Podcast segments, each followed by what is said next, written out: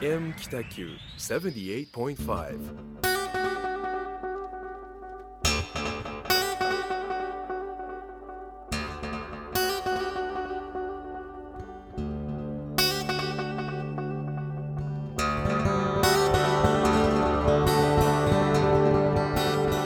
はい、始まりました。ホワイトスペースグラフィックデザイナーの岡崎智則と旧建築士の田村誠一郎がお送りいたします。よろしくお願いいたしまよすろ。しくお願いいたします。今日はズームからお送りしておりまして、はい、皆さんと初めてで会すね。えそうですね。うん、会えないまま打ち合わせもあんまりしないままはい、始まりましたが、今日はウィズコロナをどう生きるっていうテーマにしていこうと思ってまして。はい、えっと、通常でしたら打ち合わせに行ったお店とうん、あと近況報告とかをやってるんですけど、はい、まあ、今はもう皆さんご存知の通りうん このような状況なのであの有益な情報というかですね普段もそういうふうに心がけてますけどもこの状況をどういうふうに考えていくかっていう放送の内容にしたいと思ってます。はいで、えっ、と今もう画面でご覧になられてる方はあの映ってるかと思うんですけどカフェカウさんのオーナーの戸谷さんに来ていただいてます。よろしくお願いします。よろしくお願いします。お願いします。ます。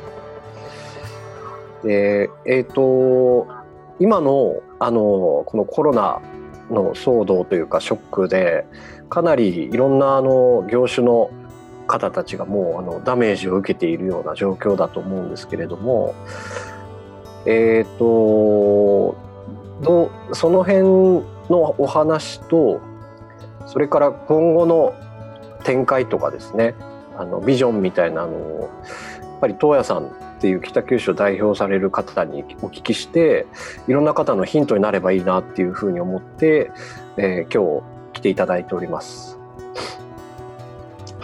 はい。はい。で、えっ、となんかこのズームってすごく難しくて司会者みたいな人がいないと話が進まないみたいな感じだと思うのでなんとなく今ちょっと、ええやってるんですけど。はい、ぶっちゃけどんな今状状況的にはどんな感じかっていうところから聞けたらと思うんですが。はい。はいどどっちから行きましょう？僕からなんかいつも通り進行であそうですか。はいそうしましょうか。はい。しましょうか。はい。まあそのううちはあの建築とたむたむセブンという飲食とはい。やってまして、まず建築の方はうん。結構ご存知の方もいらっしゃるかもしれないですけどトイレとかあのユニットバスとか住宅設備が入らないっていう状況が今あってますなので進行中の現場でもその重設が入ってないので引き渡せないっていう、うん。まあ住宅設備ですね。が入ってないので引き渡せない。あの工事が終わってないっていう現場が何件かとあとその工事現場の中の感染を防ぐためにまあ、1日1業種とかっていう、まあ、2人から3人にあの人数を減らして工程を伸ばしていくうような、まあ、工期を伸ばす対応うん。がされてますね。で、まあ、タムタムセブンの方はもうあの緊急事態宣言が出てから、えー4月のん？6日から、えー一応5月の6日まで、はい。えー営業自粛という形でうーん。占めてますね。なので、まあ、いたむたむセブンなんかは本当に食事があんまりメインではないのでワインバーという位置づけなので、うん。まあ、2軒目3軒目のポジションとしてはやっぱ圧倒的にもう3月はあの全然来客数がなくてですね、まあそれでも来ていただいてたお客さんいらっしゃるんですけど西小倉のすぐ近くの学習塾で感染者が出てですねあ、まあそうでしたね。はい、なんかまあ感染経路でひょっとしてうちのお店に来てたらとかって考えるとすごく怖くなって、まうん。あそのタイミングがもうちょうど緊急事態宣言が発令される、まあ、前々日ぐらいだったので、そのタイミングで閉めました。はい。やーそうか。東野さんの方はいかがですか、えっ、と僕は関わっているところがそのインバウンドをメインとした宿泊施設あとあそうか。そう。それがまずあって、えーあと飲食店と、うん、あとはテナント、まあ、小売りとか飲食とか入ってもらう、まあ、サービス業も含めて小さな商売が入ってもらうような集合商業施設みたいなやつ。はいはい。あと、まあ、シェアオフィスっていうところなので、なん結構早い時期から影響は出ていて、まあ、最初に宿泊施設がこれはおかしいなっていう状況になるのが早かったので、ああのーえーままあ、今もう休んでるんですけどね。ああそうなんですね。休んでる。けれどもその対策を結構早い時期から取らなければいけないっていう状況に追い込まれていたのでうん割とですねあの支援施策をいろいろ調べてたんですよね。それが生きてきたっていうのはありますね。えなるほど。だからうん。あの休業するにしても宿泊施設が休むってことはご予約いただいてるお客様をどうするかとか働いているスタッフの数も多いのでその人たちの保証をどうしていくとかうん。結構大変なことがあったんだけど、うんじわーっともう3月には取り掛かっていって4月から休むっていう状況。で、まあ、今はその商業施設、まあ、集合商業施設みたいなところはうん明確にこういう対策を打っていければっていうのはないんだけれども、はい。やっている会社としては、まあ、融資を受けたりしながらうん。そのまあおそらく5月の初旬まではほぼ人は動かないわけなので,、はいえーですぐに復活するかというと、まあ、ちょっと怪しいところもあるんで数ヶ月何もなくても会社が潰れないっていう資金調達を頑張ろうというのが、まあ、今第一目標で動いているっていう段階ですね。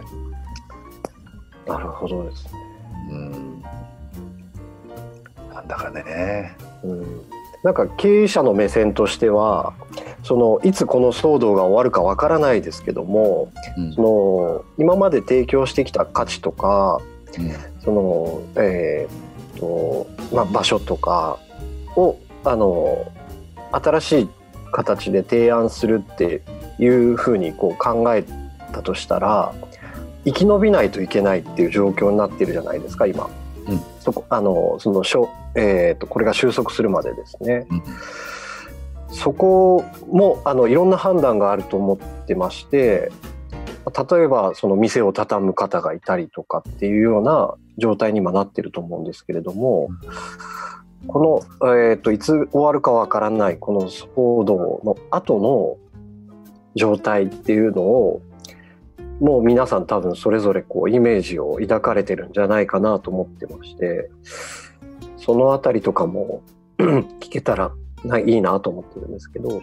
と、うんなんか僕の中ではパターン AB ぐらいは考えていて、うん、まずパターン A ははい、割とすぐに回復していくはいはいはいはい。あの元に戻るわけではないけれども多くの産業が、まあ、ダメージは受けるものの既存事業とかも大部分が生き残ってうん、とはいえ時代に合った新しいさ産業というかな、まあ、事業をやり始めた人たちが目立ち始めるぐらい。っはいはい。ていうのがまあパターン A うん、まだまだ良かったよねっていうやつ、うんとパターン B はもう戦後の焼け野原ね。はいはいはいはい。もうん、うもう中小企業はほぼ生き残れませんでした。はい。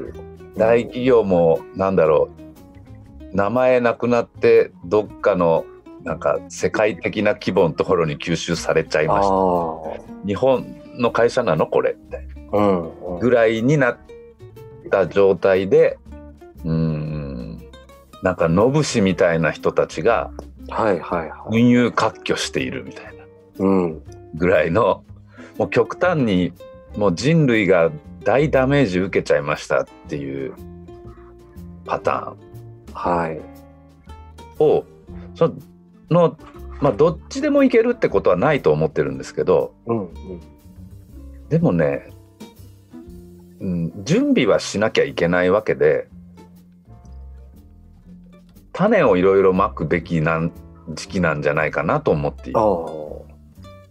だから今僕が、まあ、パターン A とか B とか言いましたけどいずれにしても地方で頑張っている人にとってはうん。大チャンスなんだよね。うん。うん。その今東京に人も情報もうん。金もほとんど集まっている先端のものが東京ですっていうのが当たり前な感じなんだけど、うん、このコロナによってまた皆さん一斉に用意ドンですよっていう事態が来るような気がしていてうん。うん。それは何が当たるかはわからないわけうん。歴史で見てもきっとそういう時にはまあ宗教だったりとかがおそらく流行るだろうなみたいなのもあるんだけど心の問題ですよ心ど。はい。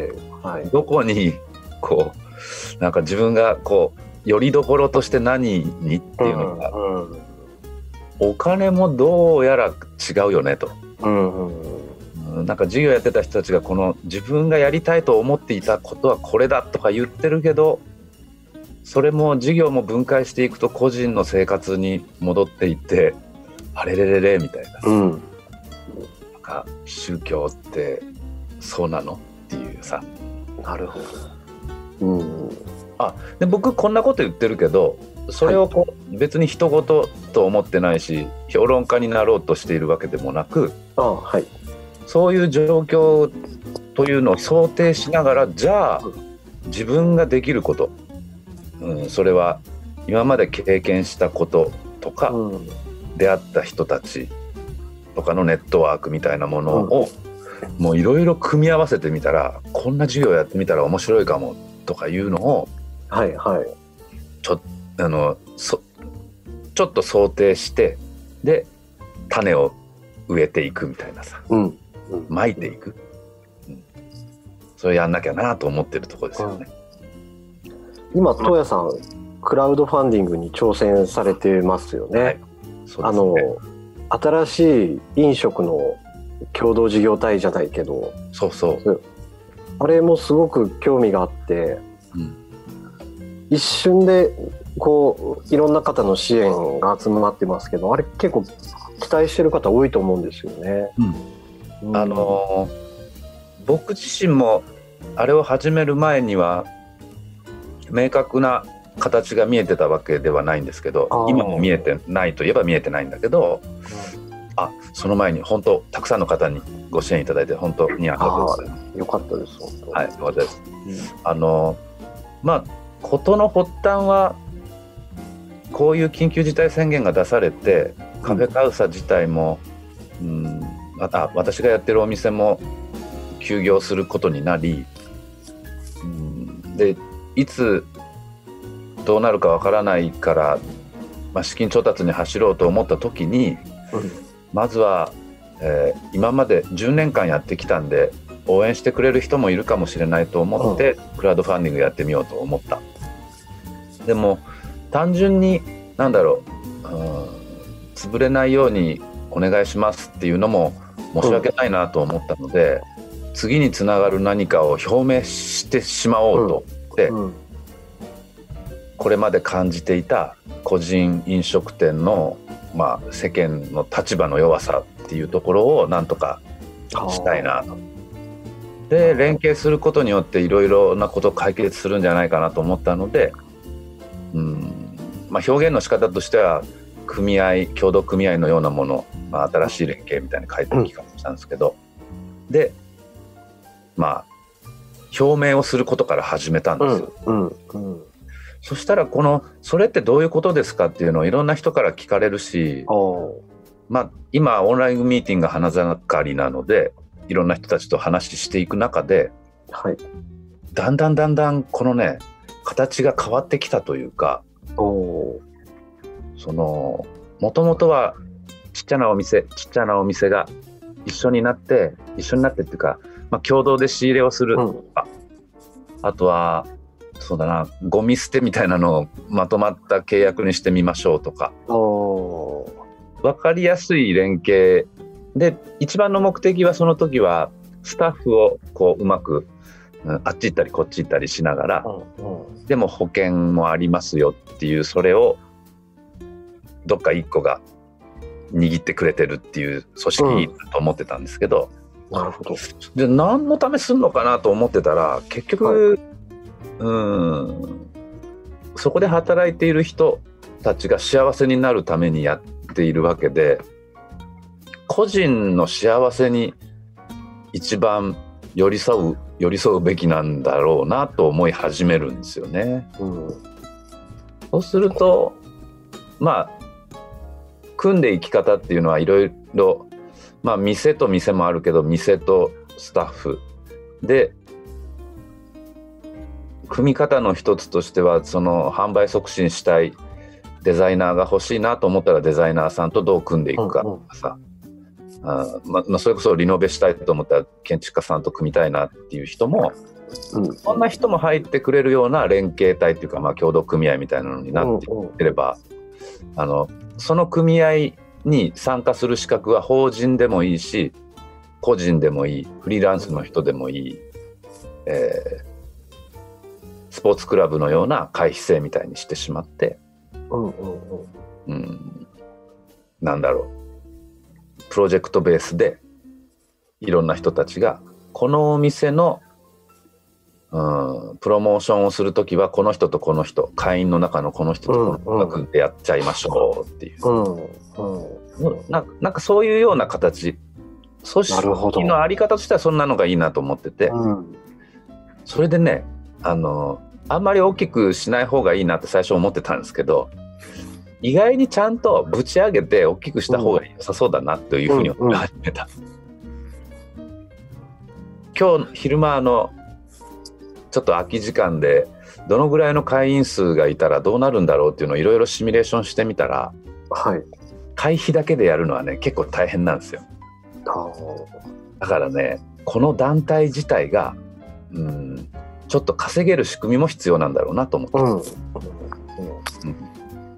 世の中にはいろんななんだろうな。あのーまあ今前前払いのシステムみたいなのいっぱいあると思うんだけど、あれって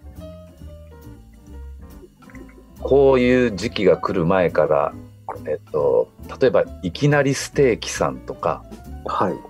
あと、なんどこだったかな、モスバーガーさんとか、前払いカードシステムがあったの知ってます？いやー知らないですね。あるーいいきなりステーキありましたね。えー、はい。要はね、そんなサービスを提供している会社ってすでにあるんだけど、組合とかがうんうんそういうところの、なんだろう、あ一時代理店になっておくだけで、うんあ要稼ぐ仕組みの考え方としてはそういうのいいなと思ってるんですけどね。うんちょっと説明が飛び飛びで申し訳ないけどその前払いシステムの会社ってね、えー飲食店がそのシステムに入りますうんそうするとお客さんはその飲食店で使える権利を前ま前のうちから払っておくんですよね。はいはいはいはい。で、えーお客さんはその入ってますよっていう権利を持ってその飲食店での飲食に使えるんだけどうん飲食店側から見ると前払いしてもらってるのでキャッシュキャッシュフローがめちゃくちゃ良くなるっていうのとファンが増えやすい。うんうんうんなんか企画を打ちやすいっていうのもありお客さんからしても何らかの特典はついてくるので悪くはない。でそれを運営している会社はお客さんがチャージしたら何パーセントうんうん利用した時も何パーセントみたいなちょっとずつ取っていくんですよ。なるほど。でそこにあなんか金の話するのいやらしいけどいやいやいや。ところの大元みたいなのになっていくと数が多いほどうん。まあちゃんと収益回るようになるんですよね。うんうんうん。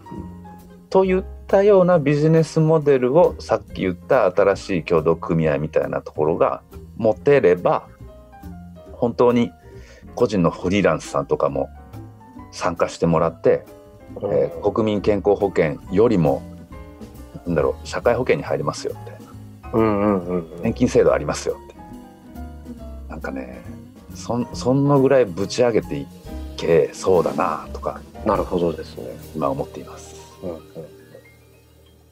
すいませんだいぶ喋ってしまったいやいやいや。なるほどっていう思いました。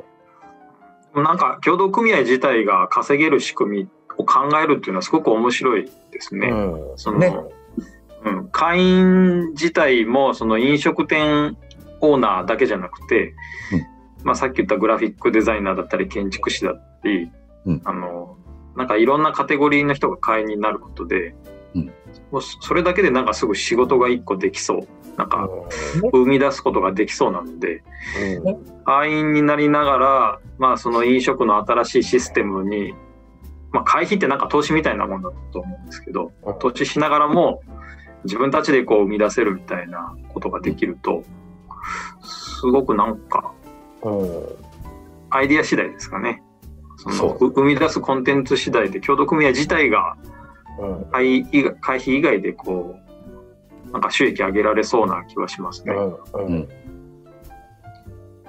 うん。そしてねこういうことを考えることそしていろんな人に伝えていくことここからまたあのこういうのもありえるよねっていう違う人からの意見もらえるのでどんどんブラッシュアップできるんですよね。なるほど。なるほど。だから飲食店が、えーコロナの後の時代に、えー密になっちゃいけませんよっていうのがずっと続いてたとしたら、どうやって稼ぐよってなった時に、この新しい組合のようなものがあったとすると新規事業に進出しやすいかもしれないんだよね。ああ、なるほど。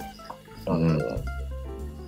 なんか酒造メーカーさんあの実は焼酎の蒸留所さんとかはもう後継者不足で廃業しなきゃいけないっていうようなところがあったりするんだけど、うん。そういうところが入ってくれたら酒造免許が取れるんだよね。ほねそしたら酒造免許があるまあ菓子製造業さんとか入ってくれたりしたりしたらさそんなこともできる。なんかう。うん。メーカーであり反社でありマーケティングの会社でありリノベもできればみたいなまあ何でもできるって言ってしまったらさうん。今までは何かで尖んなきゃって言ってたけど時代がどうなるか分かんないんだから何でもやれる会社にしときますわみたいなチームになっとき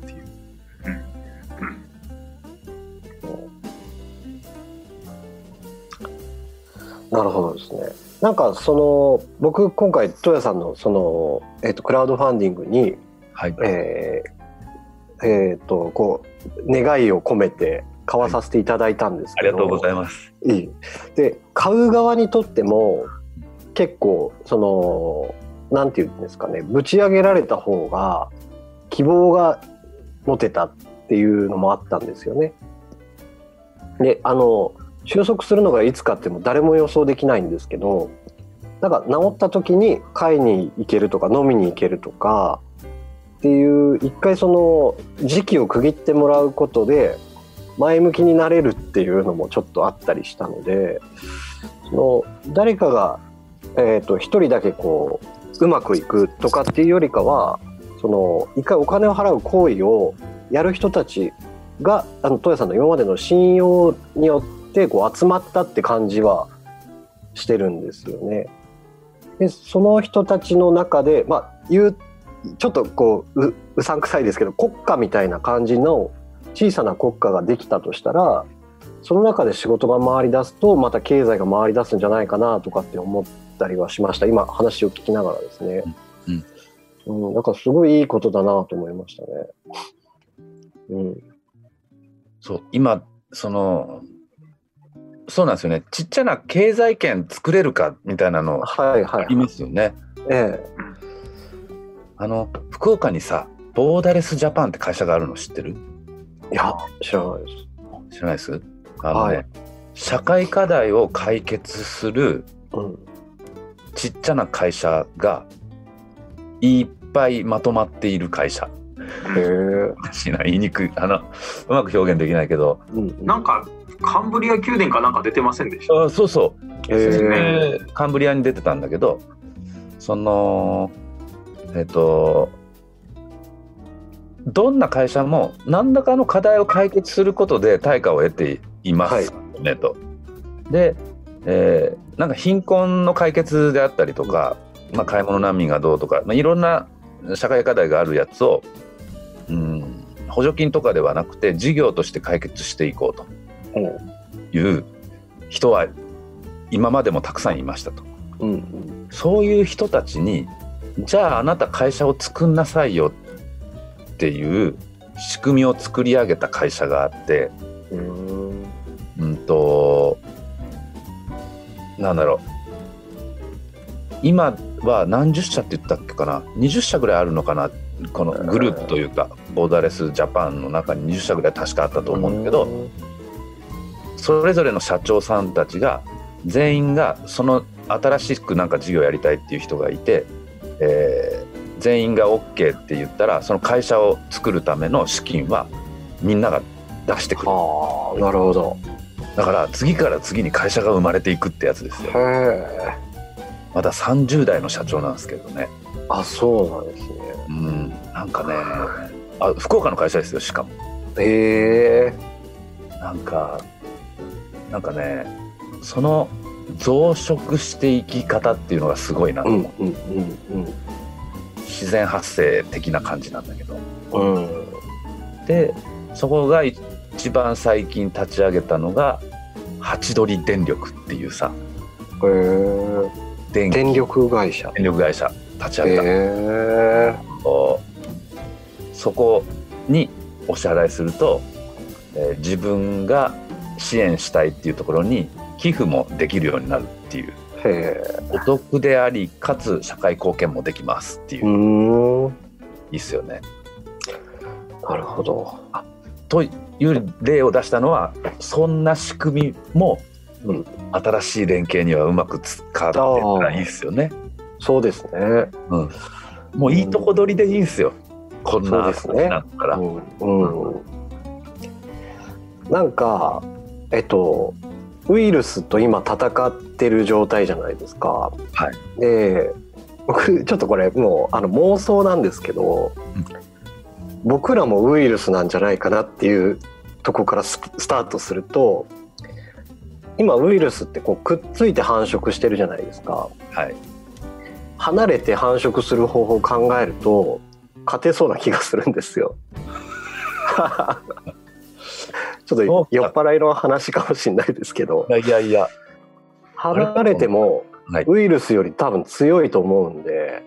うんちょっとなんかねそのつながりを豊さんが今回クラウドファンディングで立ち上げてそのまた新しいその経済活動をやろうとしてるのってなんか最も成功法な戦い方のような気がするんですよね。うん、そうするとその経済が回り出すし、えっと買い物する場所ってい今誰かがすごい金持ちでも買う場所がないじゃないですか、うんスーパーぐらいしか。やっぱその次の時代を考えてどういうサービスが提供できるかっていうのをみんな考えてると思うんですけど今そのネットワークを東谷さんこれまでアナログで作ってこられたのでそれをただデジタルに変えて離れながらも連携を作っていくっていうのはなんかすごいなんかこうスポッとはまった感じはしますね。うん。うん。そうですね。僕もなんか、今回のこの今回のラジオってウィズコロナをどう生きるみたいなところがテーマであるんですけど、さっき東谷さんがこう種まきをしていくみたいなところうん。で多分その種ってすごくしあの、まあ、ボーダーレスジャパンの話もそうなんですけどソーシャルデザインどう考えるかみたいなところがうん。基軸にあった上で種まかないときっと芽も出ないでしょうし、うん。でそのこれだけなんかソーシャルディスタンスとか3密っていう中でウィズコロナとかアフターコロナでも距離感ってすごく取らないといけない時代になるんですよね。うん。だから僕らリノベーションやってる事業者がこうコミュニティを一生懸命作ってきたんだけどそれが今こう NG とされてる時代でじゃああのどんなコミュニティ作ればいいのかとかどんなこう仕組みを作ればいいのかっていうところは多分密にならなくてもそれが仕組みとして機能するみたいな本当に今戸谷さんが言ってる協同組合だったりあの人が集まらなくても動ける。でなんかさっきの岡崎君の離れて拡散する？離れて増殖するか、っていうなんかそういう距離感がすごくこれからなんだろうな。数値化されていくんじゃないかな。と思うん。ですよね。うん。うんあの一つの部屋に10人20人が集まるんじゃなくてなんか一つの部屋に23人なんだけどうん。それがすごく点在してるっていう。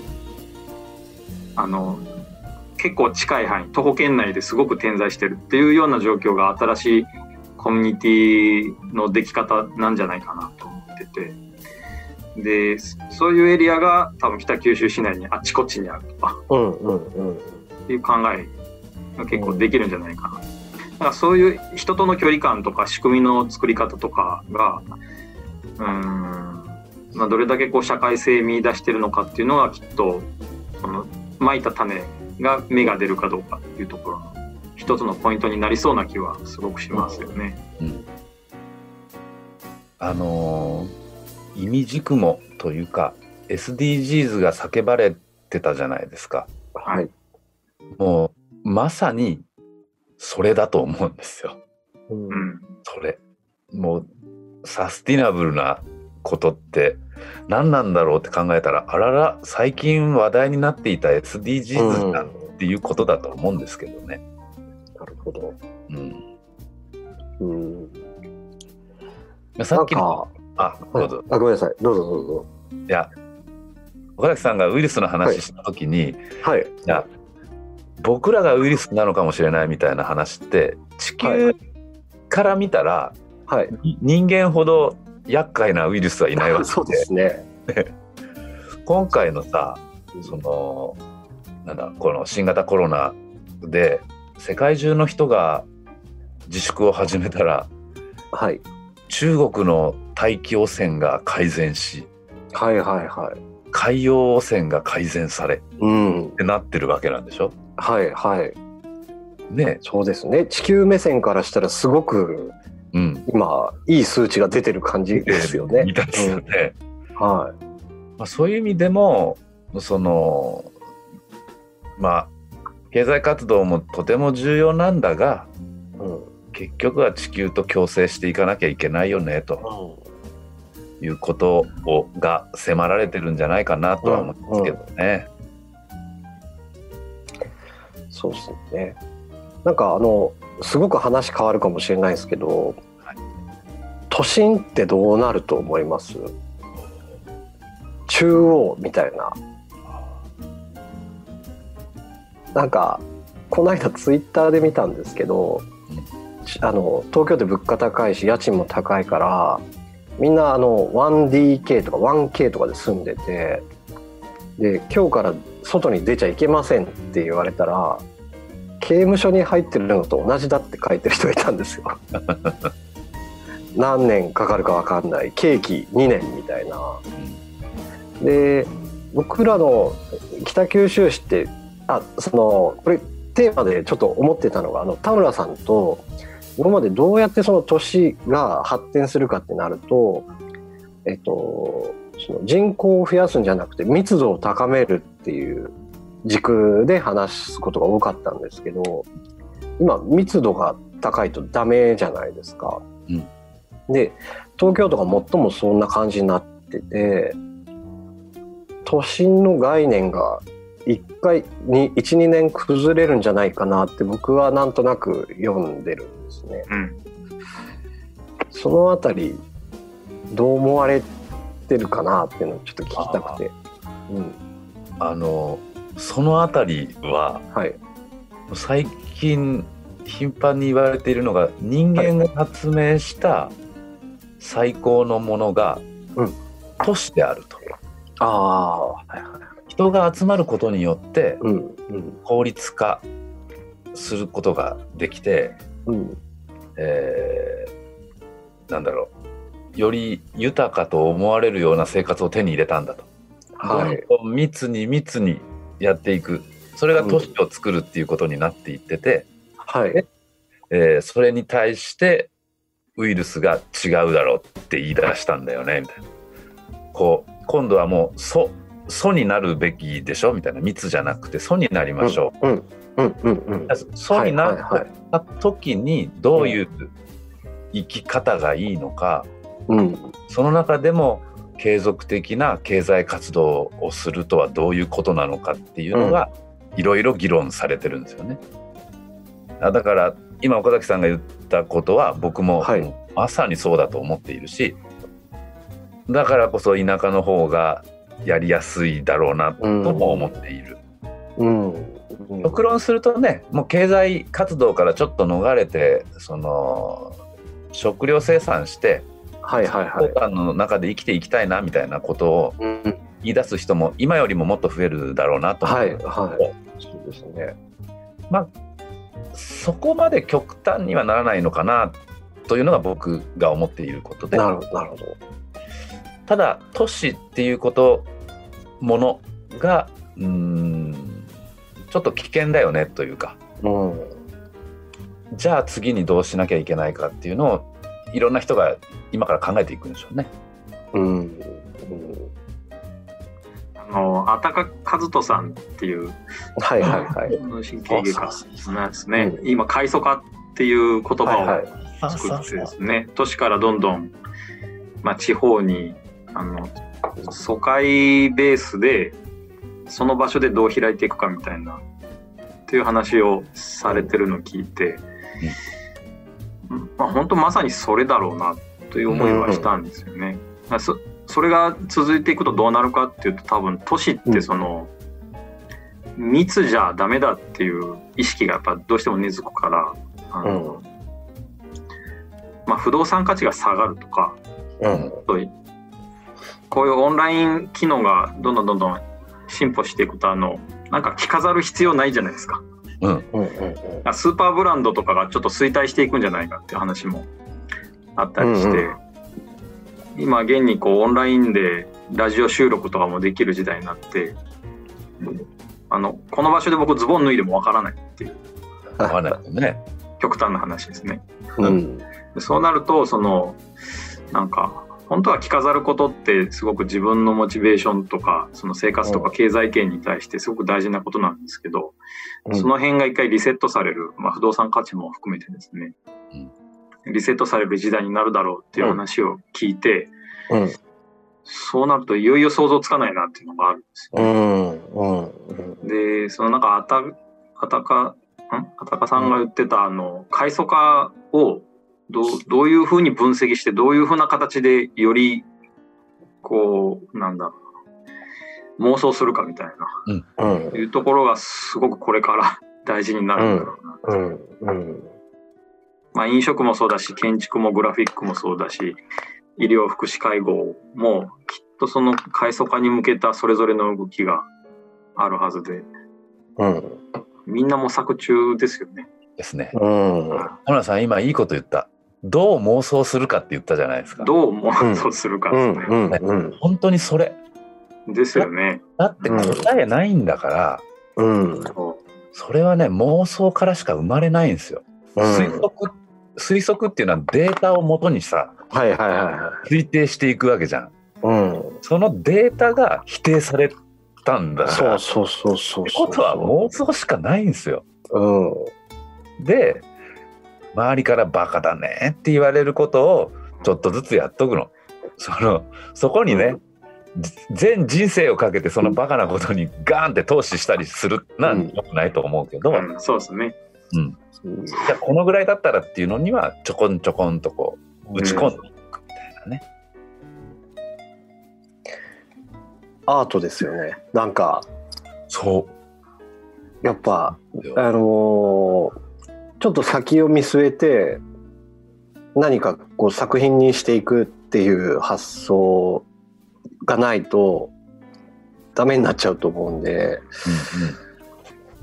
そこをそのなんかいわゆる美術みたいなアートとかじゃなくてうーんこうなんかどうやって生きていくかみたいな本質を問われてるような感じってすごく芸術、うん、うん一回ちょっと曲挟みましょうか。あの本当は曲が一曲入るので。お。はい。今オンラインであのリアルタイムで Facebook には流れてるんですけど本当の放送はここで一曲曲が入るんですよ。なのでちょっと一回曲を挟む感じで。わかりました。はい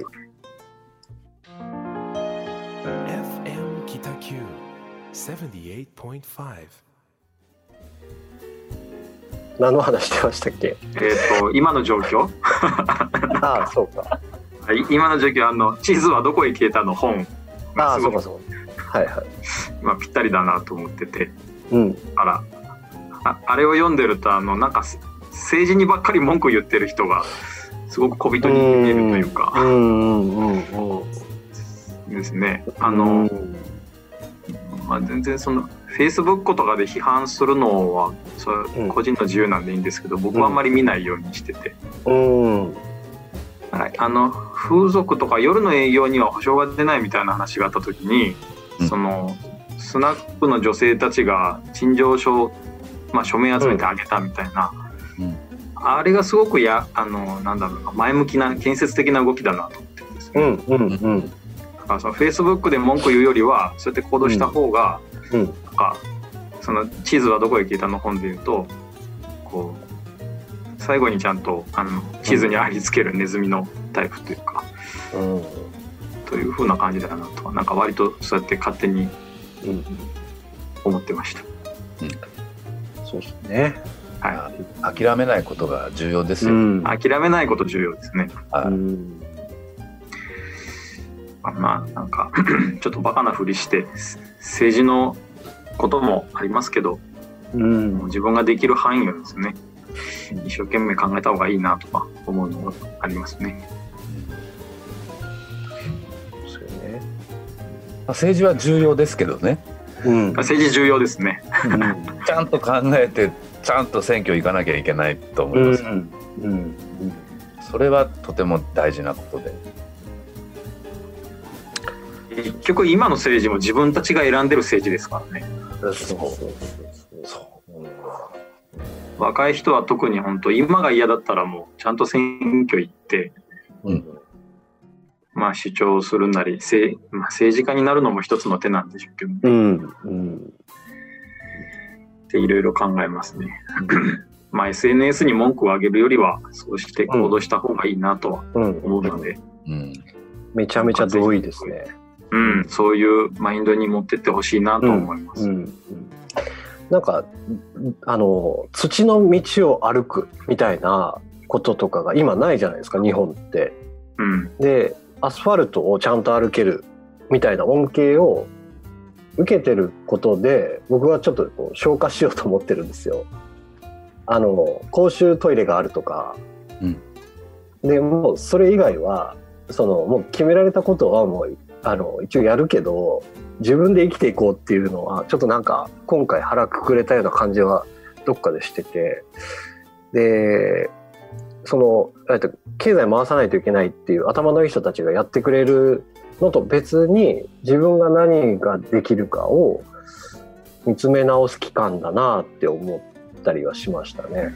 そうですね。はい。その政党によっていろんな考え方あるとは思うんですけど、なんかその基本実現されてないっていうのをずっと見てきた多分みんな世代だと思うので、普通の経済活動はうまく回ってた時にしか生きてなかったんで、これからどうなるかとかってもう誰も予測できないので、まなんかそこにありがたみをこう持っていかずに自分がどうやってやっていくかっていうのをすごく考えるようにはなったんですよね。